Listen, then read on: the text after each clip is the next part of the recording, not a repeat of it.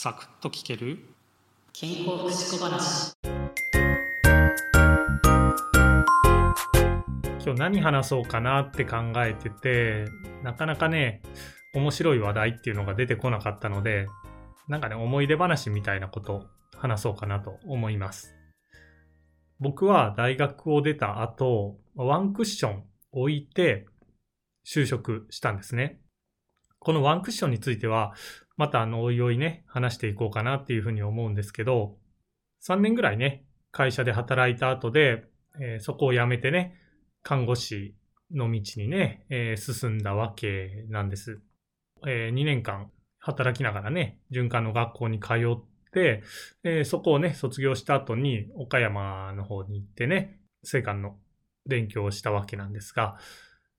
僕がね、まだ学生だった頃にはそういった循環を持っている人が生還になるね2年課程の学校っていうのが多かったんですが、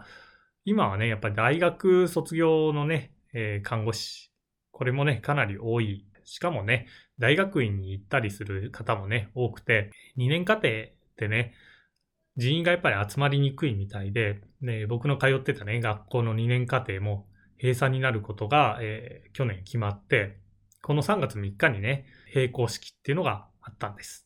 コロナじゃなきゃねちょっと顔を出して、挨拶というかね先生たちとね話とかしてっていうふうに思ったりもしてたんですけど、コロナでね行けなかった、ちょっと残念だなっていう気持ちがあったりするんですが、この学校にいてね僕は良かったなっていうふうに思ってるんですね。地元にもね2年課程の学校あったんですけど、地元に行ってるとやっぱりね、周り知った人ばかりだったんですが、岡山っていうね、地元から離れた場所に行ったことでね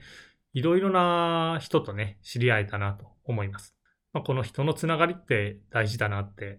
今ねすごく思うんですよ。なのでね、そろそろ看護学校ね卒業式、終わったよっていう方もいらっしゃるかなと思うんですけど、学校でね知り合った、人間とのねつながり、人間関係ですね、これってねとても、いいものです。何がいいってね、やっぱり仕事しだしてね、作った友人というかね人間関係っていうのはですね、どうしてもね、若干利害関係っていうのが絡んでくるんですよ。なんですけど、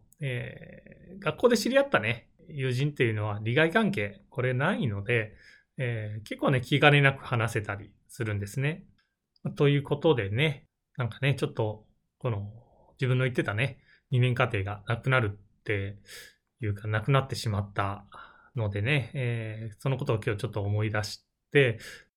懐かしみながらねちょっと話をしてみました。ちなみになんですけど、学校卒業しちゃえばねもう学校の成績とか関係ないので、就職した先ではね、自分ねあんまり勉強できなかったからとかっていうふうにね思わずに、新しいことにねいろいろチャレンジしてね新しい知識をいろいろと身につけていってください。往々にしてね学校でこいつ大丈夫かなっていう人がね臨床現場に出てね、すごく、輝くっていうことあるんですよ。実際ね僕も病院でね働いててそういう方何人も見てきました。なので学校の成績とかねそういったことは卒業したら終わりということで、新しい一歩皆さんね臨床現場に出て踏み出してもらえたらと思います。今回もお聞きいただきありがとうございました。次回もお耳にかかりましょう。